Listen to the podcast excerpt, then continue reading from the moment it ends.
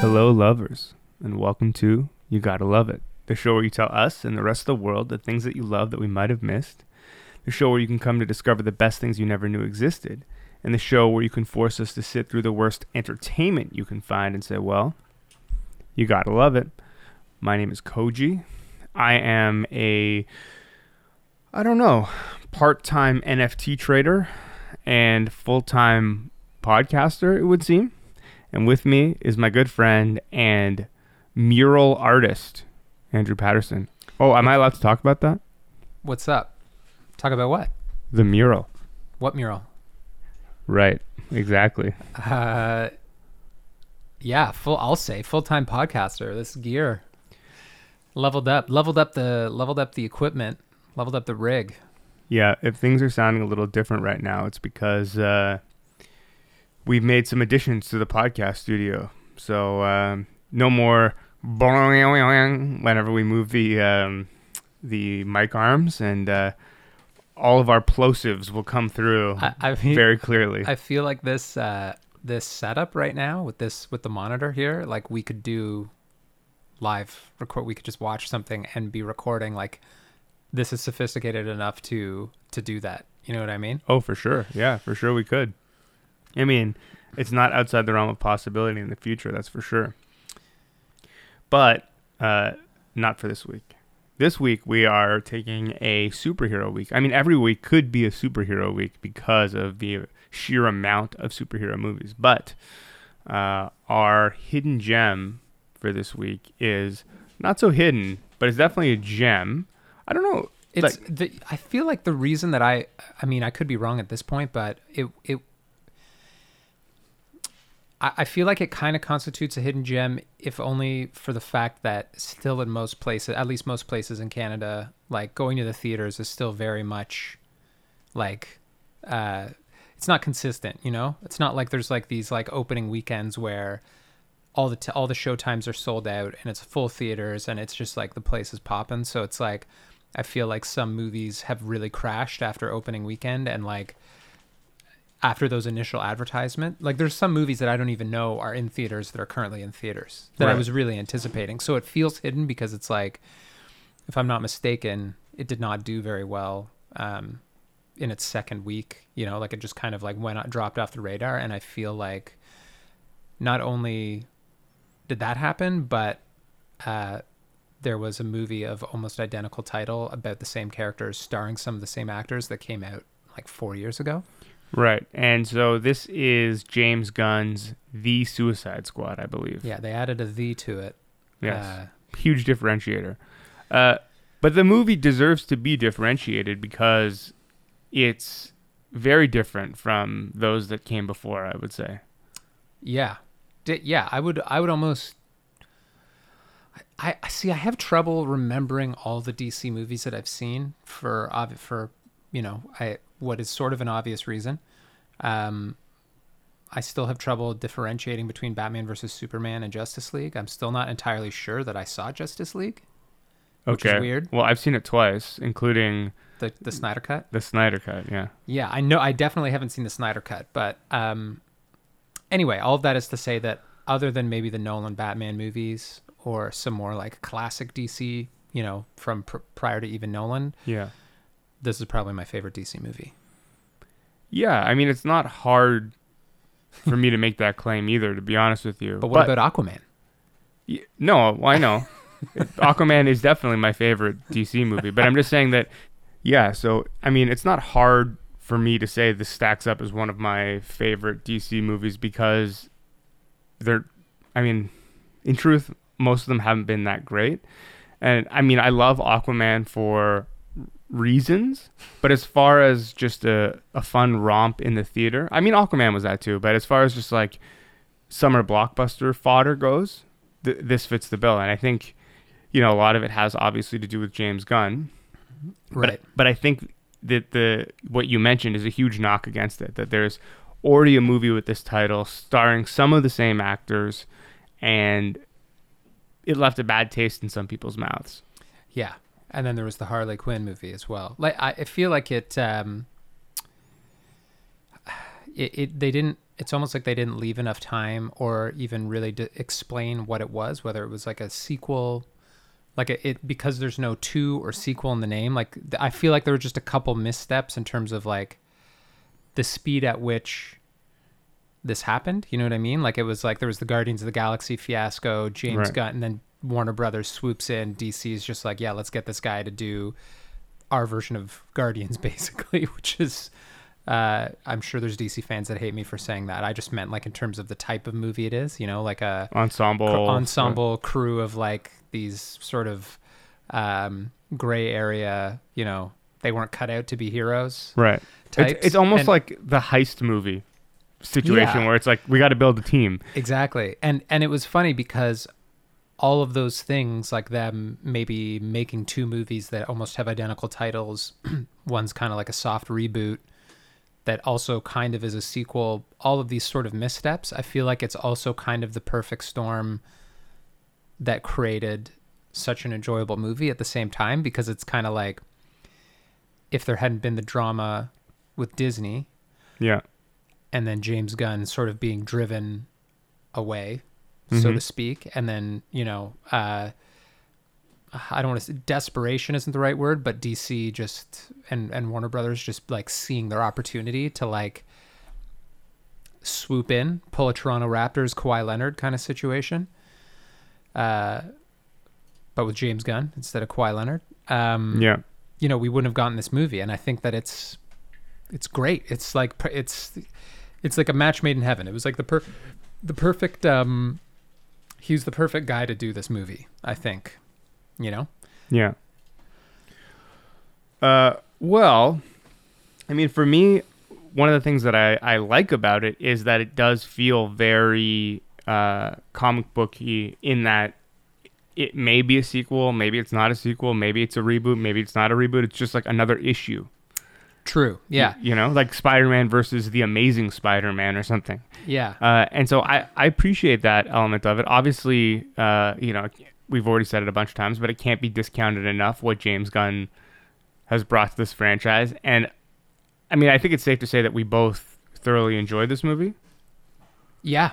I oh yeah, 100%. I thought it was great. I mean, I think that um with the you know, there's Deadpool and there's Logan are probably the two other movies that jump to mind in terms of just uh you know, that sort of hard R making something that's extremely graphic and it fits for both of those movies. Yeah. Uh I think that the first Suicide Squad like the characters in Suicide Squad the world that they all exist in, I think it also lends itself well to this. So I think that's you know, it's almost it's far from far from this sort of uh, you know hard on that studios have to suddenly just be like, oh, Deadpool was successful, so let's just make hard R comic book movies. You know, Right. this it actually makes sense. Um, yeah, and it's it's just I don't know, man. It was just fun. Uh, it made me. I don't want to say it made me care, but I think I was mentioning to you as we left the theater that um, one of the things that I thought was great about it, that I think that James Gunn is is good at, that you know Guardians really captured well, um, is that you know ostensibly DC basically was just like here's all of our C-list characters with a couple B-listers, right?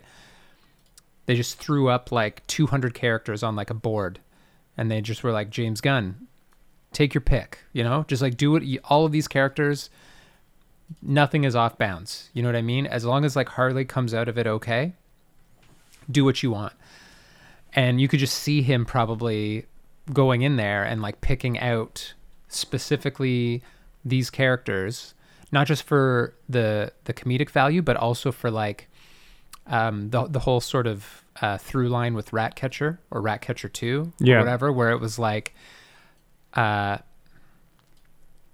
I guess what I'm trying to say is it had heart, and it was like in a movie that has giant like starfish kaiju and like people being literally like ripped apart and eaten and heads exploding and all kinds of like over the top sort of gore and violence, sort of almost like grindhouse B movie level stuff. Yeah. uh, juvenile humor, all kinds of all kinds of that shit. It's like the fact that he was able to weave in um, an actual story that made you I don't want to say care about the characters, but like you're you You, do. You're, invested. you're, you're invested by the end of the movie. in the same like, way, "Oh." I mean, i- it's inevitable that we we're gonna compare this movie constantly to uh, Guardians, yeah, but in the same way that you care about a talking raccoon, right. Uh, you know, you can't help but uh, but care about these characters because of the way the mu- movie is formulated, and it, it is. I mean, it's tough to say, but it is basically the Marvel formula of comedy with heartfelt moments Yeah, because I think that the trap that DC had fallen into until they started exploring things with Aquaman, with the first Suicide Squad, especially with Harley Quinn and the uh, Of emancipation of the- yeah. whatever, yeah, um, is they were like, okay, let's not take ourselves too seriously. This is also just a comic book. totally. You and know? you know what's funny is that this is like again, it's almost like I wish we had somebody who was like a DC diehard on this episode to talk because it would sort of you know I'm I'm very much like a Marvel guy that likes. You know, there's some DC books that I like, but Yeah, I kind of feel like even though there is this darkness to some of the characters, obviously like Batman and Joker being sort of first and foremost, I've always felt like oddly, even though Marvel is so colorful, that DC is like a more when I think comic book, like whack pow sound effects, you know, or like old like even like the old like action comics, like that kind of stuff. Right. Obviously that was DC. So like for me it's almost like with the exception of Batman, I feel like DC should occupy that space. It should be a more like that would be the angle for them. It's like I mean, as Marvel was building the MCU and obviously having heartfelt moments and humor, but they were building to this huge like epic no but never before seen level ensemble like two part epic battle right.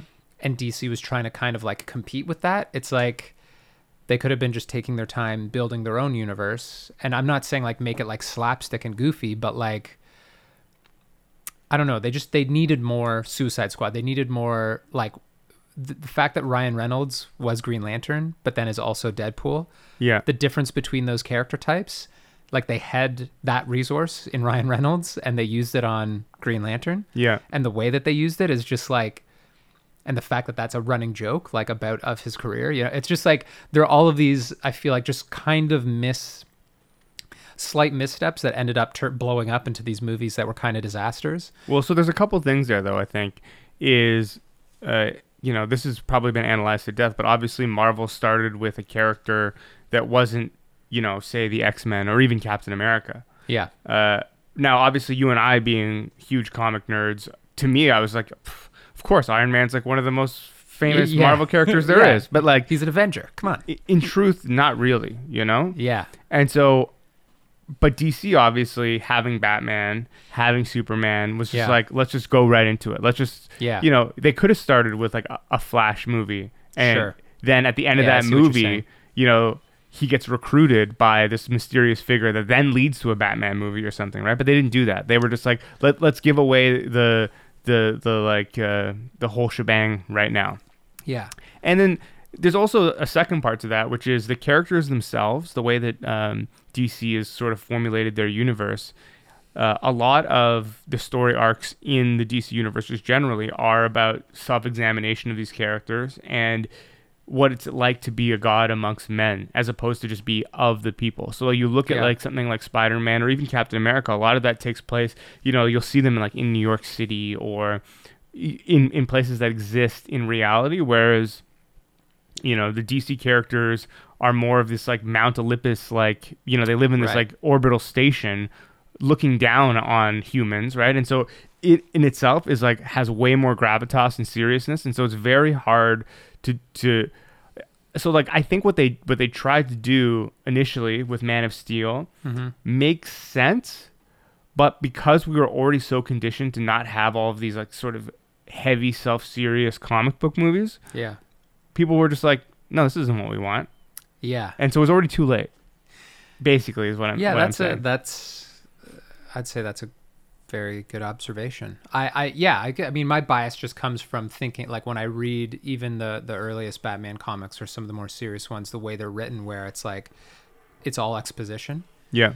Is like I, I just not that there aren't Marvel comics that do that, but I just like associate DC comics with this idea of like, uh, you know, uh, you know, a detective m- explaining in every panel what he's doing Right. uh, not that it can't be about something serious, but it always just felt kind of campy to me that that was like the you know like in a in a good way. Whereas my introduction to Marvel was obviously through X Men when I was really young, and uh immediately identifying that it was about racism and prejudice and like all you know. So there's like they both definitely have aspects that are. Uh, you know, speak to real world problems Yeah. or whatever, and they're wrapped in this colorful package that, until very recently, I think was very disregarded as something that was juvenile. Mm-hmm. Um, but all that being said, this movie, Suicide Squad, thrives for that very reason because it is just like juvenile, basically. You know, I mean, it's extremely, extremely violent, and there's like a, a quote unquote adult stuff in it, Right.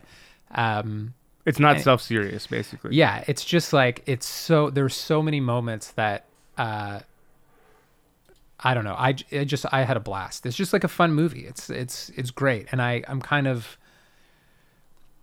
i'm kind of bummed that i mean i'm bummed for every film or album or any any form of art that came out during this pandemic or didn't get the attention maybe it deserved but it extra sucks for dc to have released such a great DC movie and for it to not to, to maybe have suffered because of the timing, you know, and the, the environment that it was released into. It's just kind of like sure. I feel like it's the perfect movie. As you said, it's like the perfect kind of like fun popcorn summer blockbuster movie. It's also a good DC movie and it came out at a time when people need a movie like that and it's just kind of like it it kind of fell flat I think a little bit in terms Yeah. of like its its box office take and how how much people have actually seen it. I mean, imagine what the DC world would have been like if this was the first DC movie they released. It would have been crazy. See, see, this is crazy because when I think about like, I think that Christopher Nolan did a really good job. Um, Oh, I, I set those aside. That's not even. for sure. But I what I what I was gonna say is that what's what's interesting to me about the Nolan movies is that kind of all of his movies, but particularly Batman, he's able to maintain a lower rating by implying violence and and darkness it through film techniques, uh, you know, the the writing in those movies. So it's just like Joker, Heath Ledger's Joker is like this terrifying character. He's like our, you know, one of the greatest film villains of all time. yeah. Uh, and he's terrifying. Like it's like he you literally like feel like, you know, there's people are murdered in that movie, but Yeah. it doesn't feel like there's not a lot of blood, you know, there's not a lot of like but what's interesting to me is that seeing a movie like Joker, you know, uh, and then seeing Suicide Squad, I feel like if Suicide Squad came first and was successful as I imagine it probably would have been, I mean, that's a whole other conversation whether people would have been ready for it or not. But um, these other movies would have been so different. You could make a Batman movie. It doesn't need to be over the top gory, but you could make it. I don't know. You could just inject a little bit of Suicide Squad into all of these other movies that they made, and it would almost make sense. If you Right. know what I mean, like, um, but yeah, I don't know. It's it's weird. I, I guess that is kind of tied into a larger discussion about whether like violence makes a movie good. You know, Yeah. kind of. Well, You know what I, I mean? I, think in a comedic sense, right? What we're talking about is the juxtaposition of extreme violence with extreme laughs. Yeah. You, you know, because yeah, this wouldn't have been funny if it was, or this wouldn't have been good if it, if there was no humor. Right. If it was just extremely violent, you'd just be like, "Holy shit!" Right? Yeah. This- The, yeah. the fact that it doesn't take itself seriously and then has all this over the top violence is what kind of gives it the pass. yeah, You know, and you can say that about a few movies. Like obviously, Deadpool has you know similar vibes. Um, yeah. So I, I, I don't know if you can look at the violence itself in a vacuum. But uh, anyway, I think we both recommend this film, and we say uh, you guys should go check it out, right? yeah, I will 100. percent Yeah, it's, uh, yeah, for sure. All right. Well, so let me ask you this then. It's a love it or leave it time for Hit me. the Suicide Squad. Love it or leave it DC comic movies. Does this change the way you feel about the DCU going forward? Yeah. And the reason that I say that is basically everything we just talked about. It's like if it it offers something a little bit different, you know? Right. If they're just trying to go toe to toe with Marvel, it's kind of already a lost cause for me because not only am I a Marvel fanboy, but Mar- the Marvel's execution of their like expanding universe is whether you like it or not, I think just like almost unassailably like it's like clinical you know like they just like the way that the that the way that it unfolded and that the way they position themselves Yeah. is just like you can't compete with that you got to do something different it's like the oldest it's the oldest rule of like marketing you know For sure. uh, and I think that this film, I I went into it maybe with such low expectations, you know, uh, Mhm. after not seeing a movie in theaters for so long, but also just based on the sort of DC's track record with me personally, I Right. just kind of went in being like, all right, like you know, nothing to lose, and I just had a blast. Like it was there was moments like I was sitting beside you. There was moments where I was laughing pretty hard like like it was there was some unexpected uh you know I, I wonder how much good of that zingers. has to do with not having been in a movie theater for so long. for sure the social experience yeah you can't you can't leave that out that's for sure No. Okay. Uh, love it or leave it. John Cena's character in this film, and obviously, I'm asking this for a very pointed reason. you that's kind of a tough one i you know what just to keep things interesting i would say leave it no offense john cena but i just don't know if that's the character that i would have pulled out to get his own tv show Okay. but who would you have pulled up? of This those is- this characters? is gonna I mean, be- Harley Quinn aside, obviously okay, that doesn't. see. That's mm. see. I was gonna say it's super cliche and obvious, probably because of how obsessed both the producers of these films and fans have become with Margot Robbie as Harley Quinn. But even after the Emancipation, even after Birds of Prey, I feel like there's so much more they could explore with that character. right. It seems like a weird character to choose uh, to like anchor Well, there's an animated series. universe. That's true from the Venture Brothers Yeah. creators. Yeah. But I, ju- I, yeah, I haven't seen that. That's a good point. But I just mean like I think that okay, if it wasn't Harley Quinn, that's I don't know. It's tough. I just don't know. I don't know if I actually I love the movie, but I don't know if I want to see a series of any of these characters. Yeah, that's fair. I, I'm also of the leave it probably. The one thing that I'm uh, sort of hopeful about is that it is also James Gunn, Yeah. so it's probably going to be good. But uh, it, the character sort of came off to me like a bit of a Drax like Yeah. character. Yeah. Uh, but obviously there was a little bit more um, nuance, I think, at least a little. Uh, but okay. I think that you know what's funny is that I don't know if you could have a whole show about this, but I thought that it was brilliant how much Ratcatcher became like that was one of the characters that I mean, there's a lot of the characters I don't know that much about in Suicide Squad, but that was the the preeminent character. I was just like there's a scene earlier in the movie where I thought that they were going to die. Like I just thought for sure like it was going to be used as a punchline Yeah, me too. but I was amazed at how well it became it was so obvious when it when it kind of when the climax happens. But I was just like, Yeah. oh, yeah, that makes sense. Smart move, James Gunn and writers of this movie like that. You know, good on you. I like it created a very interesting. It's just Ratcatcher is like a very literal uh, uh, embodiment of what the Suicide Squad represents, and it almost seemed like I was just like, yeah, I mean, I guess there's not much, mu- not much more backstory you need here, but I would be curious to see.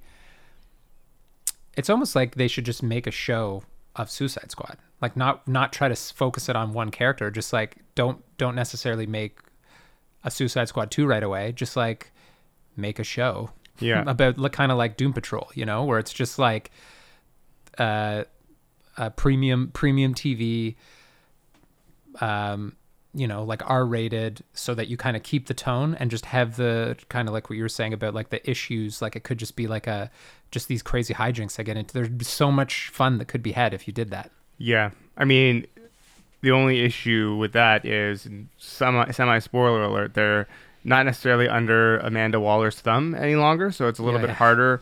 You know, it would make more sense as like almost procedural, where every episode is just a different mission that they get sent on Yeah. um, to Well- try and earn their freedom or whatever. Yeah. and they get they get ever so close. It's like getting off Gilligan's Island or something, but then they get pulled back in. Um, but yeah, okay. Uh, the only other love it or leave it I have is, and I, I think I know where you stand, but I, the question needs to be asked: seeing movies in theaters. You'd love it. Yeah, me too. You know, I don't know that everyone shares that sentiment though. Like, I feel like a lot of people are like, okay, now I can watch these movies at home. Why do I need to go to the theater? Yeah, yeah, I, yeah. Uh, this is like you could we could do a whole podcast about this on its own. I think uh, it's one of those things that's kind of like I don't know. I have a strong opinion about it. Right. If, if I'm honest, like I think that there's a lot of things that make things easier or more convenient or you know any any that's basically it easier and more convenient um but i don't think that all those things are good and i think that that's just how the sort of march of consumerism and the evolution of technology sort of enables these things and Yeah. you could say that it the, the market is dictated by what people want but Mhm. like i think that uh i don't know i just think it's kind of a shame i think it's kind of tragic that because i agree i think there are people that are just like more than happy to um you know if there aren't any extenuating circumstances that make it easier for them to watch you know or or feel safer or whatever the case may be it's Yeah. It's just one of those things that i think you know the shared experience. So we talked about this a lot when we when Game of Thrones was winding up, and we were talking about sort of the it was like the end of an era where uh, the shared experience TV show, like maybe Tiger Tiger King, was like the last real one of those. For sure. and I really do think even the Friends reunion, man, like when that came out, like I didn't really watch Friends or care about it, but I watched it. Um, I watched it with Neve, and uh, you know she kind of grew up with her sisters watching it, and that I wouldn't go so far as to say it was a shared experience, but as a tribute to what was a shared experience type show, like a Seinfeld, or you know before even HBO was really taking off, it like it, there was a moment I think where it was trending as something that resonated. Like people felt good about that, even if they didn't really care about Friends, and like identifying why you feel good about those things. That's the reason.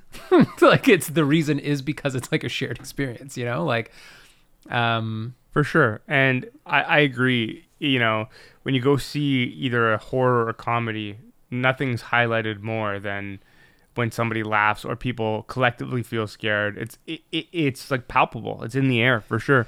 But even even when you're going to a comic book movie, right? Like you're going to see Avengers Endgame. I was just gonna say, can you imagine seeing Avengers Endgame Would you- not in the theater? Just like what? The moment when um, Captain America grabs the hammer, Come on. everyone's just losing it. Like wa- even if the room was silent, you could feel the energy of people are just like, "Oh fuck."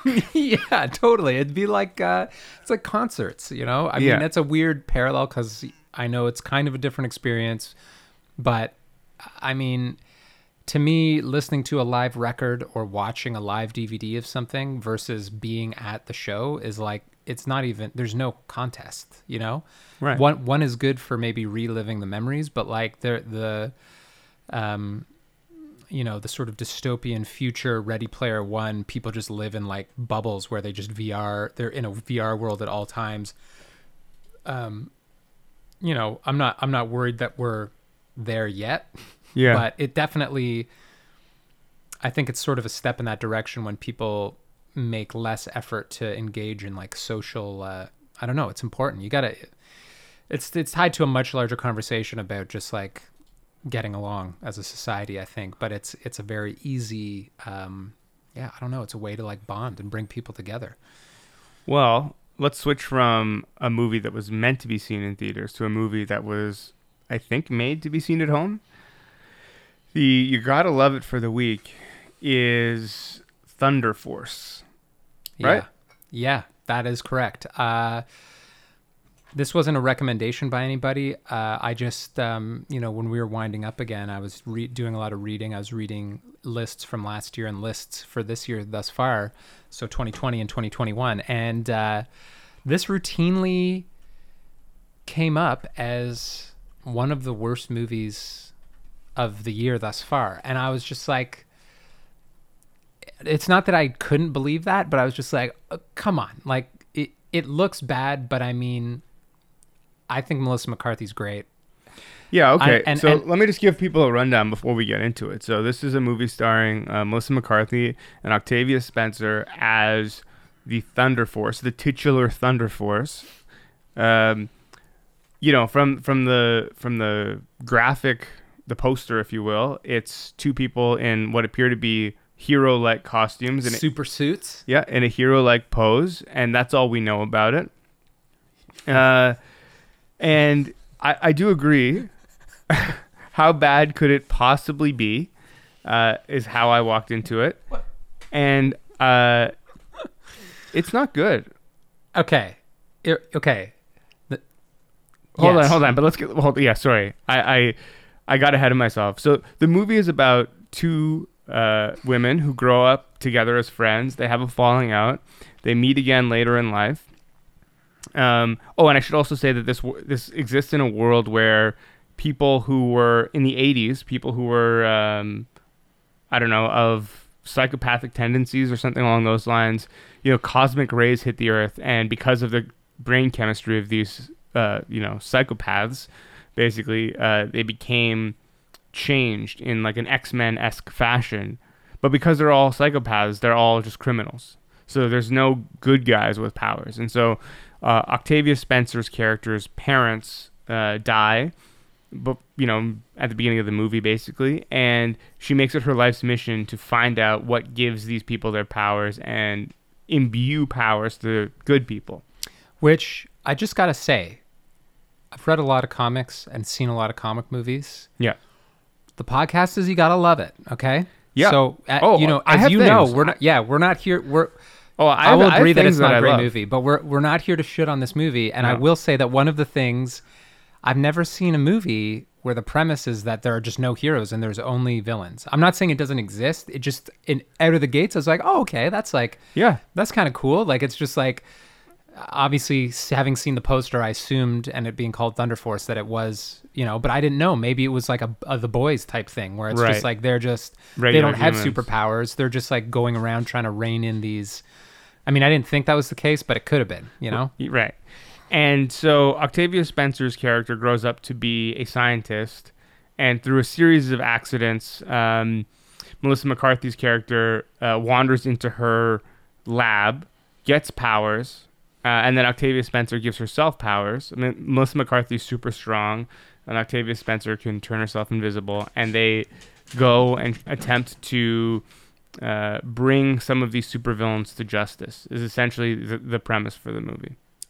yeah. Now, uh, the execution is questionable, but there are certain things that I like about it. So, as an example, one of the things that I really enjoyed about it is it very much, to me, felt reminiscent of, I want to say, like mi- early to mid 90s films like Blank Austin Man, uh, if you ever saw Blank Man with one of the Wayans brothers, or, um, oh, uh, Mystery Men. yeah, Mystery Men. See, I, I said Austin Powers just because of the villain hijinks, Right. uh, the henchman, Bobby type- Cannavale. Bobby by. Cannavale, but also the the the there was some legit like you know when you watch a movie that isn't good Yeah. or isn't great and there's humorous moments, I feel like by virtue of the fact that they're nested in something that you're maybe not enjoying, they don't land. But if you're really watching to try to find things that are good about it, right. I think some of those jokes that otherwise would just be so corny, you'd be like, this is stupid, kind of land Yeah. and the henchman stuff I thought was great because it wasn't like fresh, but like the the I, what I'm talking about. I mean, this is, I'm not even gonna bother saying spoiler alert about this movie, but Bobby Cannavale is like a corrupt politician. He's the villain, but he also is. Uh, they call them miscreants. He's one of these villains that has powers. Yeah. And like many like many villains, he when he gets upset, he just like lashes out at his henchmen, but he just keeps killing them. And Right. it, it's not like a it's not like a graph graphic movie. It's probably like PG or something like that. But like People just get hit on the head and pass out basically, but then they're just dead. yeah, they're just dead. But like the the uh, the dynamic between some of the characters, there is a nugget there where I think I don't know if it's pacing. It's probably more. It was hard for me to identify what was really holding this back uh, as any one thing, but I, you know, Jason Bateman is in this movie as one of the sort of lead henchmen. Okay, so that for me, the top of my list was the thing that I love the most about this film is every scene that Jason Bateman is in because he he is actually like really good. If the movie Yeah. was just him doing this thing, Yeah, I, I would have thought it was hilarious. Yeah, that's and that's what I'm saying. There's even you know I would go. I even put in that like early on, uh, I did I. There are parts where I felt like Melissa McCarthy. Um, let me preface this by saying I recently watched This Is Forty again with ne- with my girlfriend, and So did I. we we watched no, not with the- your We, girlfriend. wa- we watched the outtakes, and there's the scene in the principal's office with Melissa McCarthy where she just is just riffing and going off and just like talking shit about every Paul Rudd, uh, fucking uh, just about everybody in the room Yeah. and it's hilarious. And it's like one of those things like in Bridesmaids or like when Melissa McCarthy gets I, I think that she's like comedically brilliant and when she is let off the leash to like really just like be herself and explore that space, it's Yeah. always good. And in this movie, probably because of the rating and you know, they probably wanted it to also appeal to kids Yeah. be a f- kind of a family hero movie.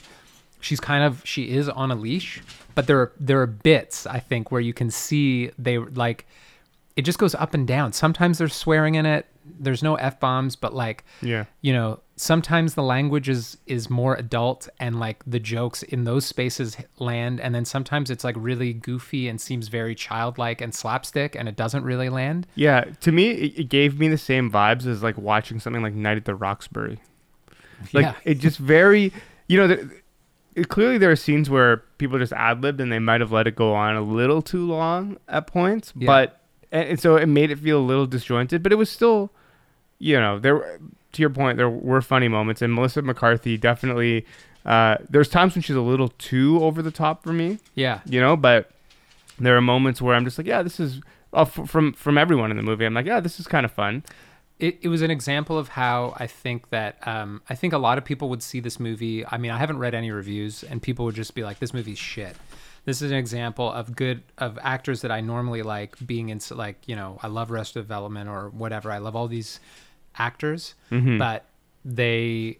This is like a, a um, a, a mark. This is a mark in the loss column. This is like kind of a, a blemish on their career that they were in this movie.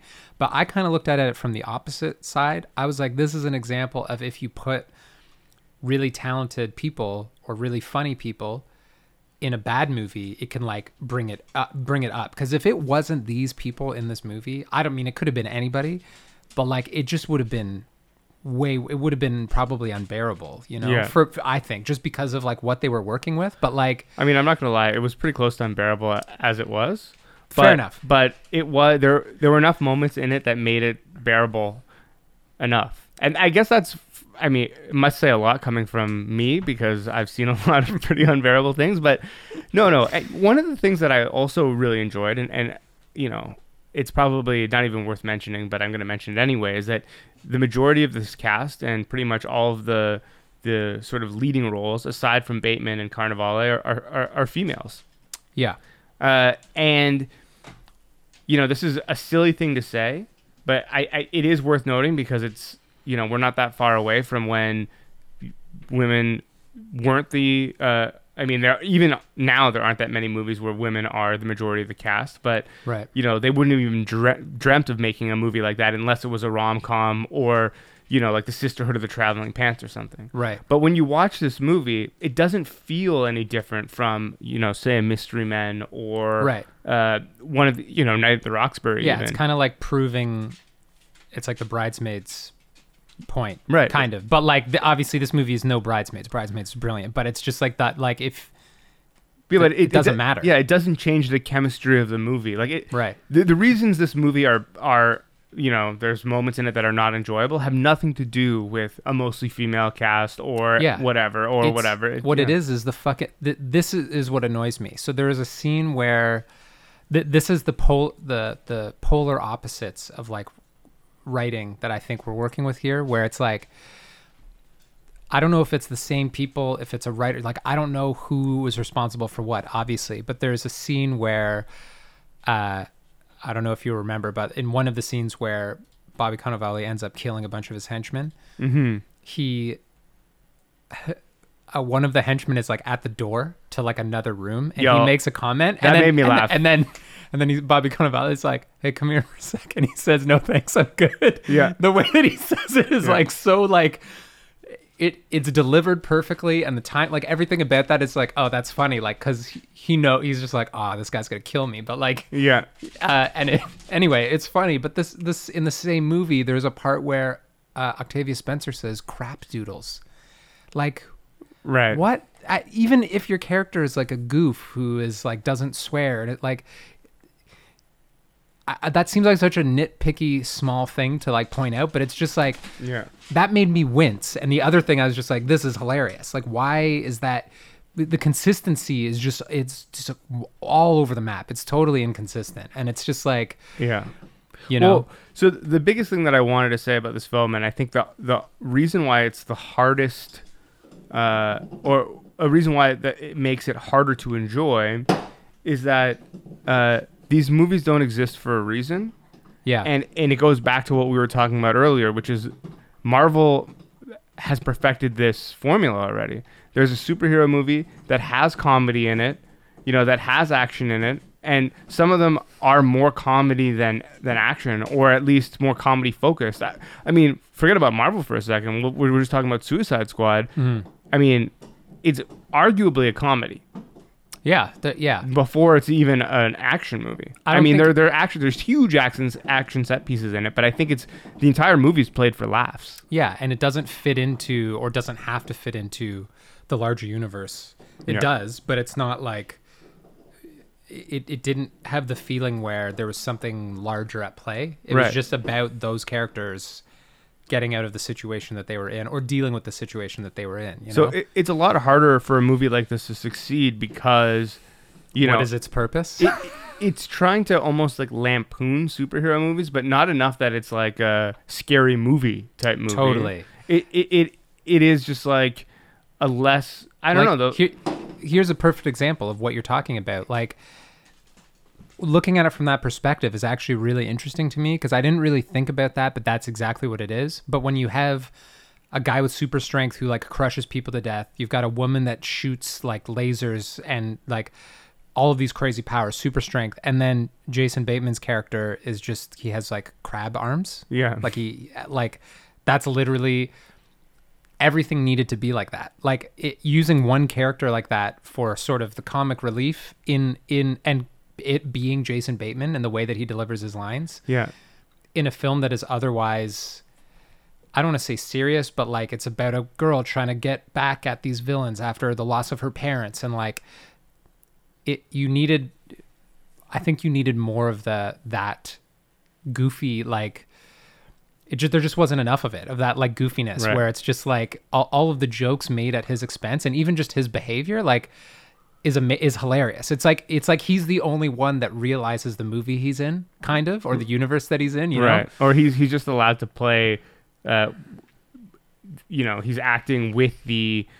It's clear that his character almost has like the meta knowledge of this is a movie as opposed to this is a story. Where the rest of them are playing it for the story, which is kind of funny because as I was watching this, I was thinking his character could have been in Suicide Squad. yeah, Like if his percent. his power was just like pinchers, and they're just like okay, he well, can only run sideways or yeah, something. and they're just like, why is this guy here? It's Yeah. like, I don't The- know. Well, yeah, there. It was just.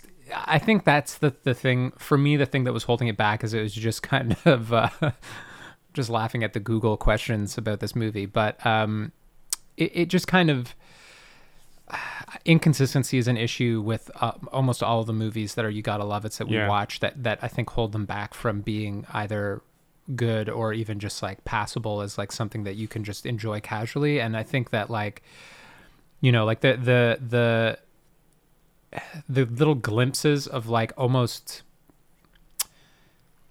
uh, bridesmaids or arrest development or things that these characters these these actors are in the glimpses of that kind of delivery. Like i remember there was another scene where uh, after melissa mccarthy gets injected with the serum and they're like talking about the side effects the initial part is like not, is like they're trying to make a joke about oh yeah like the side effects are like could be death or like you know and that kind of falls flat. But then there's a, a moment after that where melissa mccarthy is like ah like at least it's like not diarrhea or something like that. And then octavia spencer is just immediately like oh uh, diarrhea is 100% like that's like just like that just happens that's just like a guarantee like you're gonna have like explosive violent diarrhea and it was just like that's obviously really juvenile but like in the same joke, there was like part where I was just like, yeah, that they needed more of that in this movie of really not taking it seriously and less of the like, tr- I don't know. I, it's so hard to to parse. Yeah. Uh, you know, if you're trying to not just say this movie is shitty, it's all bad, terrible performances, stupid writing. Like if you're looking for things that are good about it, I think it's actually really hard to like. It's hard for me to identify what exactly made this movie not good. It's just like I can see all these things that could have made it so much better, right. and they're just not complete. So, the last thing I'll say before we move on is the final thing that I really enjoyed about this film was that it reminded me of the type of film as a kid you would go into, say, the blockbuster or whatever your local video store was. And because all the new releases that you wanted to see were rented, you would just start wandering the shelves and be like, hey, what's this movie? Yeah. and you pick it up and you watch it. And so like the fact that these sorts of movies are very much alive, Yeah. I'm like, okay, good. This is this is what I like, you know, because I I, I feel like some high teenager one day is going to be on Netflix, stumble upon this movie. I just think it's the funniest thing they've ever seen, and then watch it again and be like, no, this was terrible. Yeah. yeah. you know, enough. so uh, that bit is for sure um, for sure fun. But let me just ask you then. Uh, love it or leave it the sort of traditional studio comedy Um, what do you? Can you elaborate a little bit more? You mean like, like so- com- as compared to? In the in in you know in the we'll even say post apatow era Yeah. right there's a very, very much humor these days has a very much self-aware quality to it Yeah. you know culminating in something like this is the end where the characters are playing caricatures of themselves Right. basically right And, there's not a lot of wedding crashers. it, it, it continues on to something like even Suicide Squad, where it's pretty clear that uh, the characters know they're in a movie, kind of, or at least are playing characters because some of the way the ways that they behave, even the the guy uh, TPK, as an example, just going around slapping people, like that wouldn't Yeah. happen if they were actually in a life or death scenario. yeah. He wouldn't just stand there slapping people, but because you know it's played for laughs in, Right. in, in a movie, that's the way that they behave. But you know, in a movie, you know, you, you mentioned Wed- Wedding Crashers, any of the SNL movies, or even something like Encino Man. You know, like it was a very different vibe than know, man. that's right. Uh, it's a very different vibe than the, the comedy vibe that we have now, right? And this is this movie kind of harkens back to that. So I'm just wondering how you feel about this type of humor now that we've kind of moved on. That's a really good question. Uh, I want to say love it, but I can't think of an example recently that made me, that filled me with love. Like, and uh, is there a Sandler movie that you've seen? I feel like No. Sandler falls in this category. absolutely, I'm. That's like a. That'd be a good episode for us to do in the future. It's just like a Sandler marathon because You know, what kind of falls in this category a little to me is American Pickle. Is that what it's called? The uh, Seth Rogen movie where oh yeah yeah he plays his own grandfather and or great grandfather or whatever. yeah yeah. I didn't see that. Yeah. Well, there you go. Uh, I, I I think I don't know. Movies kind of follow a there's like a natural evolution of these things, and I'm I bet you any money somebody's gonna release a comedy that fits this bill. That's Yeah. just gonna be after the enough time has passed, hmm and it's gonna be just a great cat. You know, like maybe some fresh faces, some fresh writing. It's just gonna like come out and be good, and it's just gonna be like, oh yeah, I forgot that this was enjoyable. I saw Rough Night recently. Did you see that? No, With I don't. Scarlett Johansson and Kate McKinnon and No, I don't even know Uh, what that is. Okay. Well, maybe uh, maybe I'll just save that for another pod. Maybe we can. I don't know if it's a hidden gem, but um, I actually don't even know how it's been received. I don't know if people liked it or hated it, but Right. It was kind. It kind of falls in that category. It's basically just about a bachelorette party that goes horribly wrong. It's like you know the joke of um, the joke, all the jokes about bachelor parties and strippers and or like dead hookers, like that Right. that lovely off-color line of humor sure. it's what we're talking about, like with Thunder Force, where it's just like an ensemble cast, like bridesmaids of women, and that's the punchline. It's like, I see. and then it's just about an, a rough night. That's Yeah. what it's about. And I was just like, you know what? Like, I had a really good time watching it. I was like, this is this is actually pretty good. it's an all-in-one night movie. I love those. Yeah. So anyway, uh, uh, let's just say leave it for now. Leave it for now. and t- prove prove me wrong. All right. Somebody uh, prove me wrong. love it or leave it. Melissa McCarthy. Uh, I love it. I think she's. I think she's great. I think she. There have been a couple movies recently. I think she's been in that are not comedies that are where she's you know trying her hand at like flexing that, you know, dramatic acting muscle. Yeah. And I can't say that I've seen them, so I can't really comment on them. But I think that I feel like her career seems to have faltered a little bit in that, you know, like she she hasn't broken through doing that yet Right. but I don't know.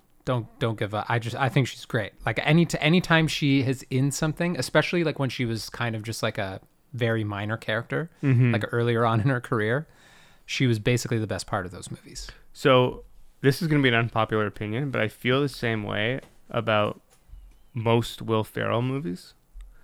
You know, I Mhm. love Stranger Than Fiction is one of my favorite movies, so let's Okay. take that off the list. But like Everything must go. generally, gen- well, yeah, that's that's a different thing altogether. But generally speaking, a movie like Old School, I think his his performance is incredible. Right. But when you when you when you're looking at something like I don't know Blades of Gol- Glory or even to a lesser extent Anchorman, Yeah. you know a lot. I know a lot of people love that movie, and I'm gonna get probably lampooned, but like it's a little too much for me, It's too much Ferrell. you know. And, and I feel like McCarthy has that same sort of vibe where like there's a point where I'm just like, okay, I I, I know the shtick, you know, Yeah. It's too much. Yeah. Yeah. Oh yeah, I could see that. But I, I do I do I don't know. I think she's hilarious. I think she's I mean, I, I said I think she's hilarious only because I haven't watched her in like a dramatic performance where I really was just like, "Oh yeah," but I think she's just yeah, she she uh her her time it, you can you can always see too other actors like a Will Ferrell, you can see his how funny he is when other brilliant comedic actors can't keep it together around him Right. and she has that same quality where like you know in these outtakes for example she just like she runs circles around so many people like she just can keep a straight face for longer and like just deliver respond extremely quickly to like what's happening like it's just it's great so yeah i think she yeah i, I love it love melissa mccarthy Nice. All right. Well, uh, I think that's all we need to uh, we need to talk about now, uh, except for recommendations for the week. Do you have any? um i i have a couple but I've already forgotten what i recommended last week did i it was music right Yes. Uh, it was the music that you had set that art to that you had sent me. I oh hybrid hybrid. Yeah. Yeah, right. Uh, I'm gonna recommend the final uh, Evangelion movie. Did you watch Um, it? I did watch it. And it, it meets expectations. It is it it. I thought that it was fantastic. Okay. There you I go. thought it was great. It's uh, the third one kind of lost me a bit. I thought that it was getting a little bit too. It was going off the rails a bit too much, but I really feel like if you're a long, especially if you're a longtime fan of the series Neon Genesis, Yeah. um, you saw the original show from the 90s, you've seen the movies, you've seen the other rebuilds, then you probably, I think all fans share a, a hope for how they want things to be resolved or Mhm. wanted things to be resolved. And that's kind of what keeps people coming back to the show is that the original has this very tragic ending. Yeah. I'm not spoiling anything. I'm not going to say how this is this one ends, but I just think that they did a very good job of paying it off. Like it it it felt worth waiting for for me because even the rebuild has taken like over a decade, I think, for them to to produce and uh, across four movies, and it just like it's visually beautiful. The animation is incredible. The art is incredible. The music is like it's easily the best thing quality wise out of out of everything other than maybe the original end of end of Eva and in addition to that, I think that um, one thing I really liked was they had so long to spoil it with excessive trailers. Mm-hmm. And all of the trailer footage that anybody has seen, whether it was international or like they were trying to sneak, like look up stuff from, from Japan, is like all from the first 10 minutes of like a two and a half hour movie. There's so much content in there that was just like such a pleasant surprise, you know, like where, you know, when you like, it almost felt like you were going in blind. Like you were just like, I did not see this coming as this was what this movie was about, even Right. though it's part four of like a, you know, but uh, yeah, it's great. I definitely recommend it.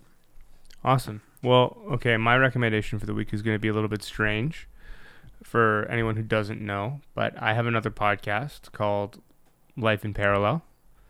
Uh, A parallel podcast, if you will. that's right. Um, and I recommend that because uh, it is an intro into a game that me and some friends are creating using uh, NFT and blockchain technology, a trading card game.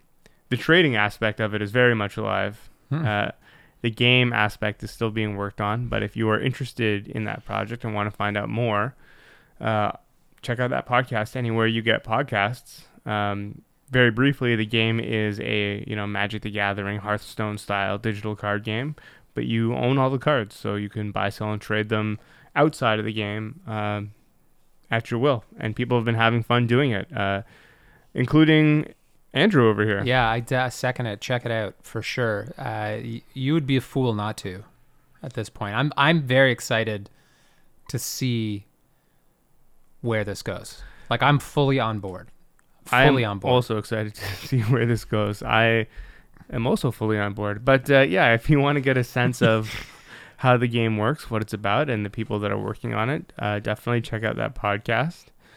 And uh, that's all I'm going to say. You know, I've also shamelessly plugged this podcast on that podcast on episode Sweet. two. So there'll be a bit of a feedback loop. If you start listening to both, they'll just direct you to the other one. Yeah, well, actually, if you go to parallel.life, the website for the game, and you go to the credits section and you click on my name, it actually brings you to the Love It Pod Twitter. So there you go. it comes full circle, baby.